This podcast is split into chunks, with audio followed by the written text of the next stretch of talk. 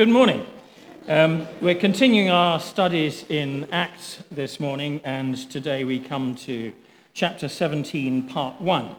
If that sounds to you a bit like one of Shakespeare's history plays, then the analogy is not a bad one.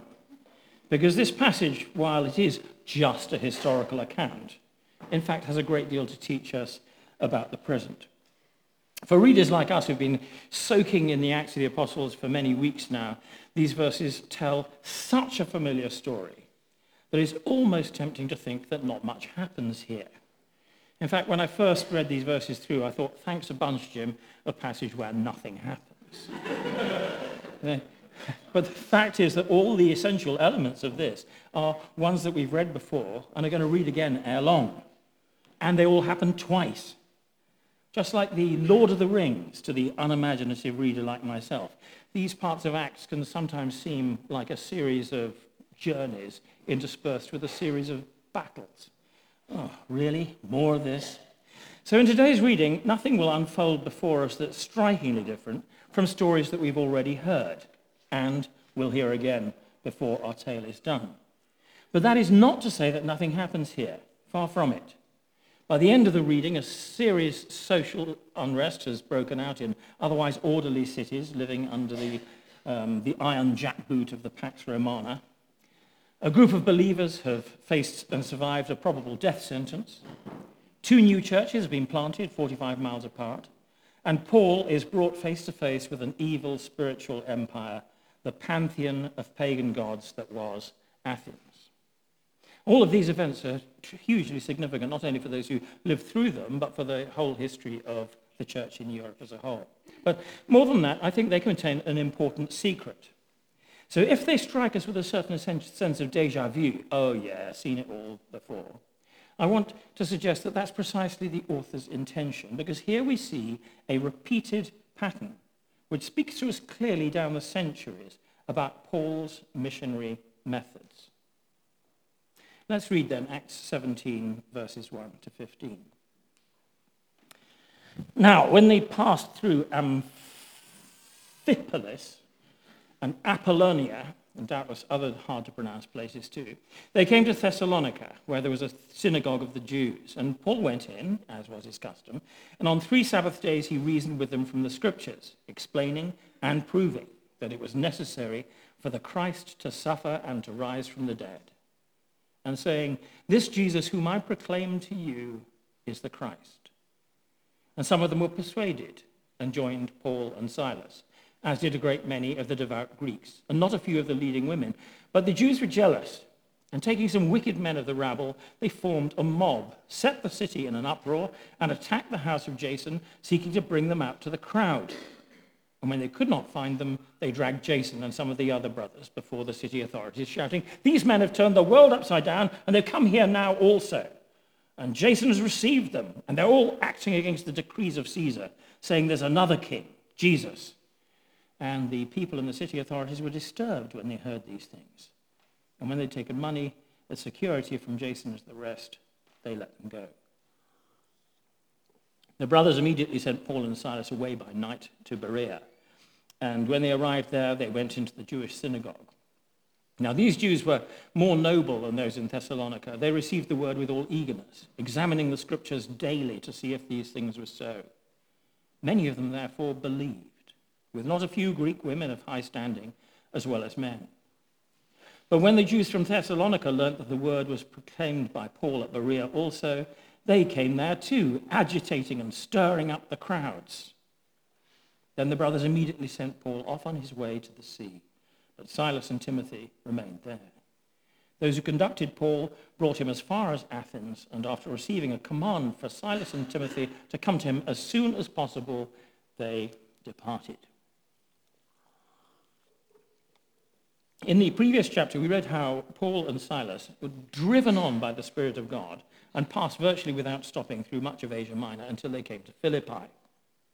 There, God finally permitted them to preach the gospel, first to the local Jewish community, and then in a continuation of what we've come to know in this church as the, the prison hokey cokey, in, out, in, out, shake it all about, in the local jail, two prisoners and guards, several of whom come to faith. Then, after confirming this brand new church, verse 40, they set off on the 100 mile journey to Thessalonica. Now, a couple of places get a mention on the way, difficult to pronounce places. And this may be because the guys did some stuff there as well, which the author, Luke, is not going to tell us about. You have to imagine that if, if, you're a resident of Apollonia or Amphipolis and you're reading this, you might be a bit miffed to be left out if Paul and Silas did miracles there and stuff. But whatever did happen or didn't there, we need not speculate because Luke wants to draw our attention instead to what happened next. And the big question for us as readers who've heard it all before must be why? Why does he want us especially to notice what happened at Thessalonica and Berea? I think the answer is because it, uh, it typifies so precisely Paul's ministry and his missionary methods. And here I feel obliged to mention an excellent book by Roland Allen, which is a cornerstone of Vineyard's teaching on mission. It's called Missionary Methods, St. Paul's or Ours? Question mark. It's a challenging read, as you can imagine. But to the passage. The principles I want to pick out in the pattern of Paul's preaching are, as in the perorations of any purposeful preacher, a pentateuch of pertinent points, preferably presaged with P. These are proclamation, persuasion, percolation, persecution, and pressing on. First, proclamation. As we see in verse 3, Paul's primary message was a, a proclamation of Jesus Christ. Likewise, in Berea in verse 11, what other word could it be that they received so eagerly? It must have been that same proclamation of Jesus as outlined in verse 3. But for some of us, perhaps that raises more questions than answers. What precisely was the gospel as Paul and Silas initially preached it? Was it just that very bare bones, stripped back version that Jesus and his disciples preached in the Gospels? Simply repent, for the kingdom of heaven is at hand. Or was it something more dense and theologically profound? It's hard to know.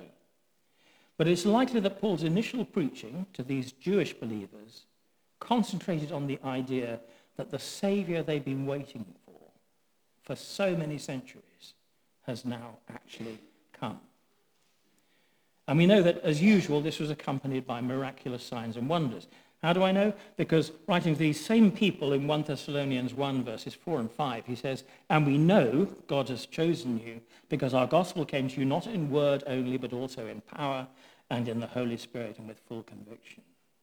It's a case, once again, of what the disciples prayed for in Acts 4, that we may speak the word with boldness while you, God, stretch out your hands to heal, and that many mighty miracles and signs be done by the power of your holy servant Jesus. This proclamation then was a massive wake-up call for the Jewish community in Thessalonica. Not only do Paul and Silas have a startling new message, but they present it in a startling and new way. A few weeks back, if you were here, I spoke about the change management curve uh, how Peter used those time-worn principles on a particular occasion, and how it can help us too in our thinking about how we present the gospel to people. There's no time to go over all that again, so if you're interested, do get the podcast. Suffice it to say that in terms of the change management curve, this type of preaching, this proclamation, this, this shocking uh, proclamation that Paul and Silas are making here, is good for getting people to move from the first phase, denial, into the second, which, if you remember, is not acceptance or even exploration, but just resistance. This being so, it's by no means unexpected that there is here, as so often in the past and in our own experience, eventually there's a split between those who are willing to move along the change curve and those who just explode in anger and violence. What this very direct kind of preaching does not allow, however, is a reaction that just goes, meh. Now, if, like me, you're old and therefore unfamiliar with the word meh, you may find it helpful to know that it's a direct translation of the French word bof. Proclamation of this sort cannot be answered with a shrug. It pushes people out of their comfortable neutrality in denial. Like a foreign army, army invading a neutral state, it forces the people there to take sides. It is an inbreaking of the kingdom of God into the kingdom of darkness. And inevitably, it wakes up resistance. For more on that, please listen to Moreg's talk in the subject in, uh, of the kingdom of God in our evening series. It's a recent podcast. So much for proclamation. what needs to follow that proclamation, that challenge, and it does in Paul's missionary method, is point to persuasion.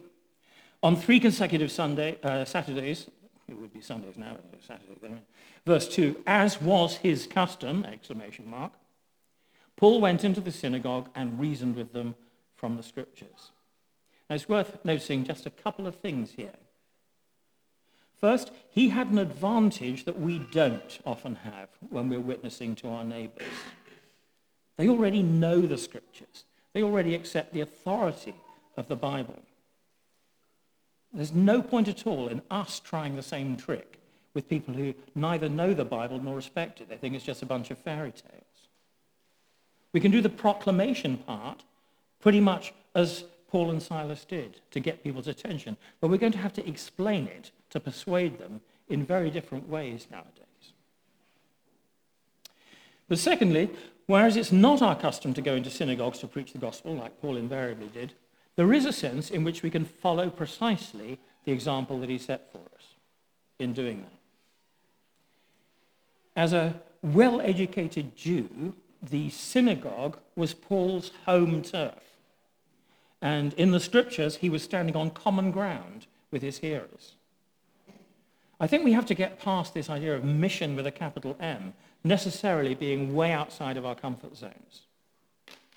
Sharing the gospel is hard enough without our going to unfamiliar places among people who aren't like us to reason with them in a way that's entirely foreign to their way of thinking.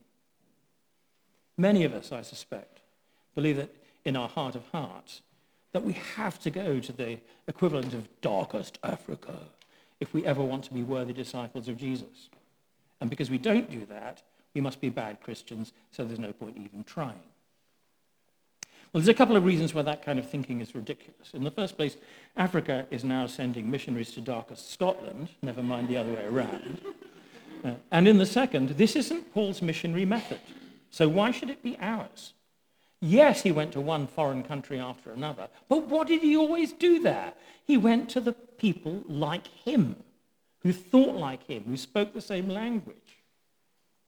If you're a Scottish rugby supporter, you will know how quickly the rugby world in every nation on earth opens its doors to a man with, in a rugby top and a kilt. My brother-in-law always goes to Paris for the France game, and he says that more, than, more often than not, he, he simply can't buy a drink, such as the welcome and hospitality for a couple of guys in kilts. Well, I think Paul was doing the same kind of thing here, as he went into the synagogues and preached to the Jews there. He was doing, he was going where he was accepted, where he was understood, rather than trying to reach directly communities that would regard him as an outsider, an incomer. In our own communities, we have a right to be heard in a way that simply isn't true elsewhere. And I think the tragedy is how many Christian communities are effectively cut off from the natural communities where their members would naturally gravitate. My old friend Stewie, whom some of you have met, he uh, took over from me leading the Alpha courses in our previous church when we moved to plant this one. And one Sunday he was giving the Alpha pitch in the Sunday church notices. When he got to the bit where he had to say, so bring your non-Christian friends along, someone piped up. There is always one, isn't there? A full day. What if I don't have any Christian friends? And Stewie answered, he was trying to put the words back in his mouth as he did, but he just blurted it out. He said, if you don't have any non-Christian friends, what on earth are you doing in here? We all have natural communities, backgrounds connections. And Paul's missionary method says, go there first. But it doesn't end there. Because point three, there's such a thing as the percolation of the gospel. We immediately see in verse 4 Yes. That though Paul went and preached exclusively to his people, they're very quickly joined by other people. In just three weeks, literally a great multitude, it says, of worshipping Greeks.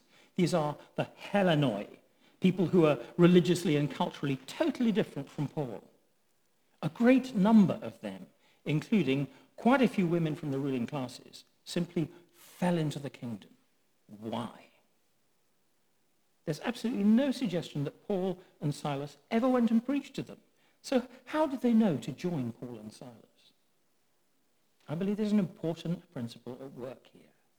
Paul preached exclusively to people he had a pre-existing connection with.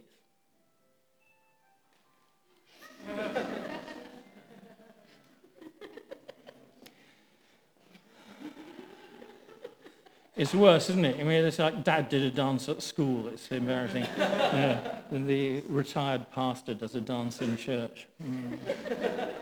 Yeah. Was that the Lord, by the way, on the, on the phone? Yeah. Okay. Um, Paul preached exclusively to people that he had a, a pre-existing connection with. But each one of those people had their own connections in the broader community.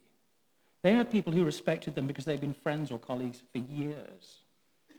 So even while these guys from the synagogue were still trying to work out what they really thought about this exciting message, even when they were unsure whether they could really believe that the long-awaited hope of their faith had been fulfilled, even then, they were already discussing it at the water cooler in the office, at the school gate, at the shops, in the pub. And because they were in good standing, with what verse 4 calls worshipping Greeks. These in turn listened to them, caught something of their hope, and came to faith. I think that's all I want to say about percolation. It's just something that happens. Even before we understand it ourselves, as we talk to those we're already connected with, the word and spirit of the gospel will simply leak out into our wider community, just like a tiny pinch of yeast leavens a whole bowl of it doesn't matter how badly we express the gospel message. People who love us will be drawn to love Jesus as we are. So through proclamation and persuasion, uh, though proclamation and persuasion should start among our natural peers, the message will inevitably move out through percolation. In this way, it achieves a far greater work than the initial preacher could have done on his own. Point four, persecution. You'll have noticed, perhaps with some unease, that we're still on point four and we've only reached verse four of 15. Don't worry, I promise we're going to accelerate in just a moment. In verse five, all that resistance we spoke about a moment ago it finally boils over. I say finally, but this all happened in the space of three weeks. It really didn't take long for this inflammatory message to have a strong negative effect along with all the undoubted positives. Would you say that persecution necessarily follows the preaching of the gospel? I'm not sure I would, not quite. Because back in Acts 2.46, we read that for a very brief time, a blessed time, the early church in Jerusalem did enjoy favor with all the people. But it didn't last. If you go on witnessing faithfully for Jesus, you'll eventually upset someone. Abraham Lincoln famously said, you can fool all the people some of the time. Some of the people you can fool all the time, but you can't fool all the people all the time. But if you ask any church planter, they'll tell you it's the same with, um, with pleasing people. Some of the time you seem to be pleasing everybody. Some people are just so lovely that they're always pleased with you, however bad a job you do. But eventually, however faithful you are to the gospel, I want to say, especially if you're faithful to the gospel, you will displease somebody. But persecution, which the dictionaries define as cruel and unfair treatment, is not always directly human in nature. When the kingdom of light breaks into the kingdom of darkness, there is normally a backlash. But we should remember that unlike God, the devil's resources are limited. So if I do right and find myself under the pump, as they say, then somewhere some of my brothers and sisters are getting away scot-free. Hurrah! the kingdom goes forward. Here in Thessalonica, the persecution is very human, as we read in verses 5 to 9. But that's not always the case. When you are under spiritual attack, which I would say is always spiritual counterattack, in fact, my advice would be A, recognize the fact and rejoice that the kingdom is advancing somewhere else. B, keep praying. C, keep together, paying extra attention to relationships. D, keep well fed and rested. E, keep alert, taking extra care to do everything safely, from operating chainsaws to crossing the road. I'm serious. F, keep pressing ahead with the task that God has laid before you. Make the hard phone calls. Make the difficult decisions. Stretch yourself in issues of faith because God's favor re- often rests on us when we least sense it. Jesus saves us in trouble, as we were just singing, not from trouble. And that brings us rather neatly, though I didn't plan it this way, to our final P this morning. Number five is pressing on. There's no sense in verse 10 of Paul and Silas just hanging around unwilling to move. That would have put themselves and their new friends in jeopardy. Not for them that bloody-minded attitude of, I've started, so I'll finish if it kills me. I've started, I'll finish if it kills you. no, it was time to go, so they went. The test for them was not along the line of staying and suffering. It was a question of whether they were prepared to leave and trust God to look after the precious work that they had started. I do wish everyone who followed Jesus would learn to move on when they're done. Can you plant a church in three weeks? I'm sure I couldn't, but these guys could. They just leave Jason and company to get on with it, and on they go to Berea. And there, as the intelligent reader will already have spotted, they do dot, dot, dot, exactly the same as they did at Thessalonica, and with exactly the same results. Once again, we see proclamation and persuasion in the synagogue, verses 10 and 11. Once again, the percolation of the gospel worked exactly as it did in Thessalonica, verse 12. Once again, verse 13, persecution follows them. And once again, verse 14, since Paul seems to be the main irritant in the situation, he alone moves on straight away and leaves them to it. Having said which, it's fair to guess that there was a little bit of time for training and, and help from Silas and Timothy. But just in passing, notice something with me, if you will. The fact that Paul's guides were only supposed to take him to the coast, but they actually took him all the way to Athens. That is exceeding their brief by about three times what they were supposed to do. Three times the distance, three times the time. Why? It's impossible to be sure because we're not told. But I bet it was because they found him such an enthralling traveling companion. There's a thing we do in the vineyard which has to do with Wimber's principle that the best things in life are caught, not taught. And that is if you ever get a chance to give one of your heroes of faith a lift to the airport, then take it with both hands. In fact, offer to drive him to London um, rather than put him on the plane. It might just change your life. Or perhaps that's what you're afraid of. Naughty ex-pastor, get back in your box. so eventually in verse 15, we find Paul at Athens saying goodbye to his traveling companions. But once again, he doesn't want to twiddle his thumbs for too long, taking in the sights of Athens, although even then they were well worth seeing. No. As soon as he gets there, he's itching to get to work again. Even as he parts from his guys, he asks them to send Timothy and Silas to join him ASAP. What follows? Well, don't miss next week's exciting episode. These 15 verses, though, are in the Bible for a reason. They contain a repeated pattern which is not presented to us by any accident. In writing Acts, Luke is not seeking to give us a textbook on what the church should always look like in every country and every age, or how mission should always be done. As he says in the introduction, he just wants to tell the reader what happened. But after reading this book through several times and teaching through it once before, I've noticed often and often, that he's always careful to recount in detail the things that he thinks important, often repeating them. So I return to the question posed on the cover of Roland, Roland Allen's excellent book, Missionary Methods, St. Paul's or Ours. I hope you've seen how Paul always went first to his own people group, proclaiming the gospel and explaining it in terms they could understand, and backing up his words with miracles. I hope we've seen that by so doing, he was starting a chain reaction of percolation. Then I hope we've seen the kind of persecution um, that's almost always bound to follow if we keep advancing in the kingdom of God. But that's nothing to worry about, and nor should it stop us.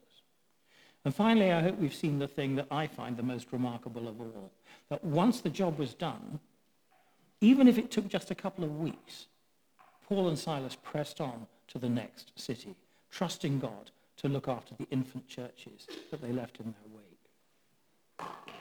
That's really all I want to say about the passage this morning, except this.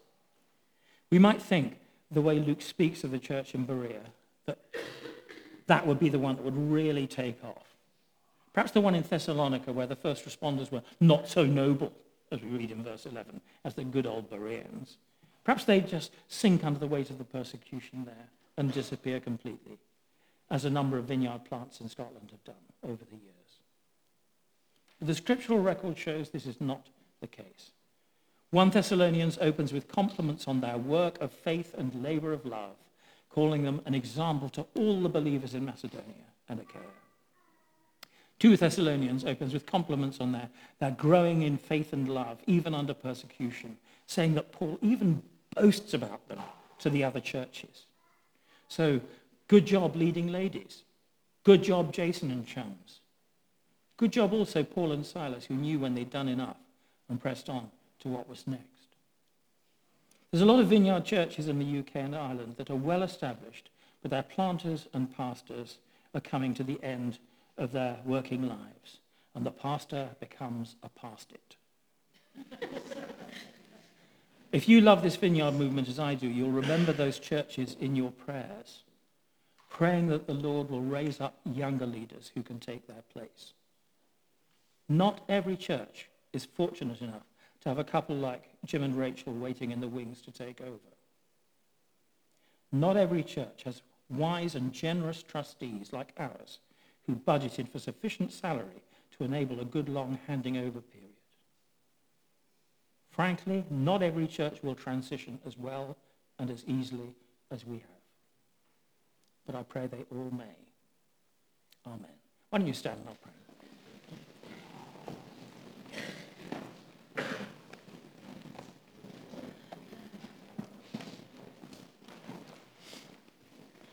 Heavenly Father, we thank you for your, your word in the Bible. Thank you that everything in it is, is there for our instruction and edification that builds us up. Thank you that in these verses we see someone doing something in a different time, in a different world, really. And yet we can learn so much from what he did. Thank you for the leading of your Holy Spirit through your word and through prophecy, through guiding the inclination of our hearts. And Lord, I pray for any here this morning who've heard a call to pastoral ministry. I ask that your hand will rest on them right now and encourage their hearts and show them the way forward. If that's you, I'd like to invite you especially to come forward for prayer in a moment. But also if you're, uh, if you're sick in body, mind, or spirit, would you come and we'll pray for you. If you're just sensing the call of God to something else, or if something in the message or the, or the worship has stirred you, or just if, if you sense your own need or your desire to take a step forward, I invite you to, to come and receive some prayer now. So as the music strikes up, just, just come.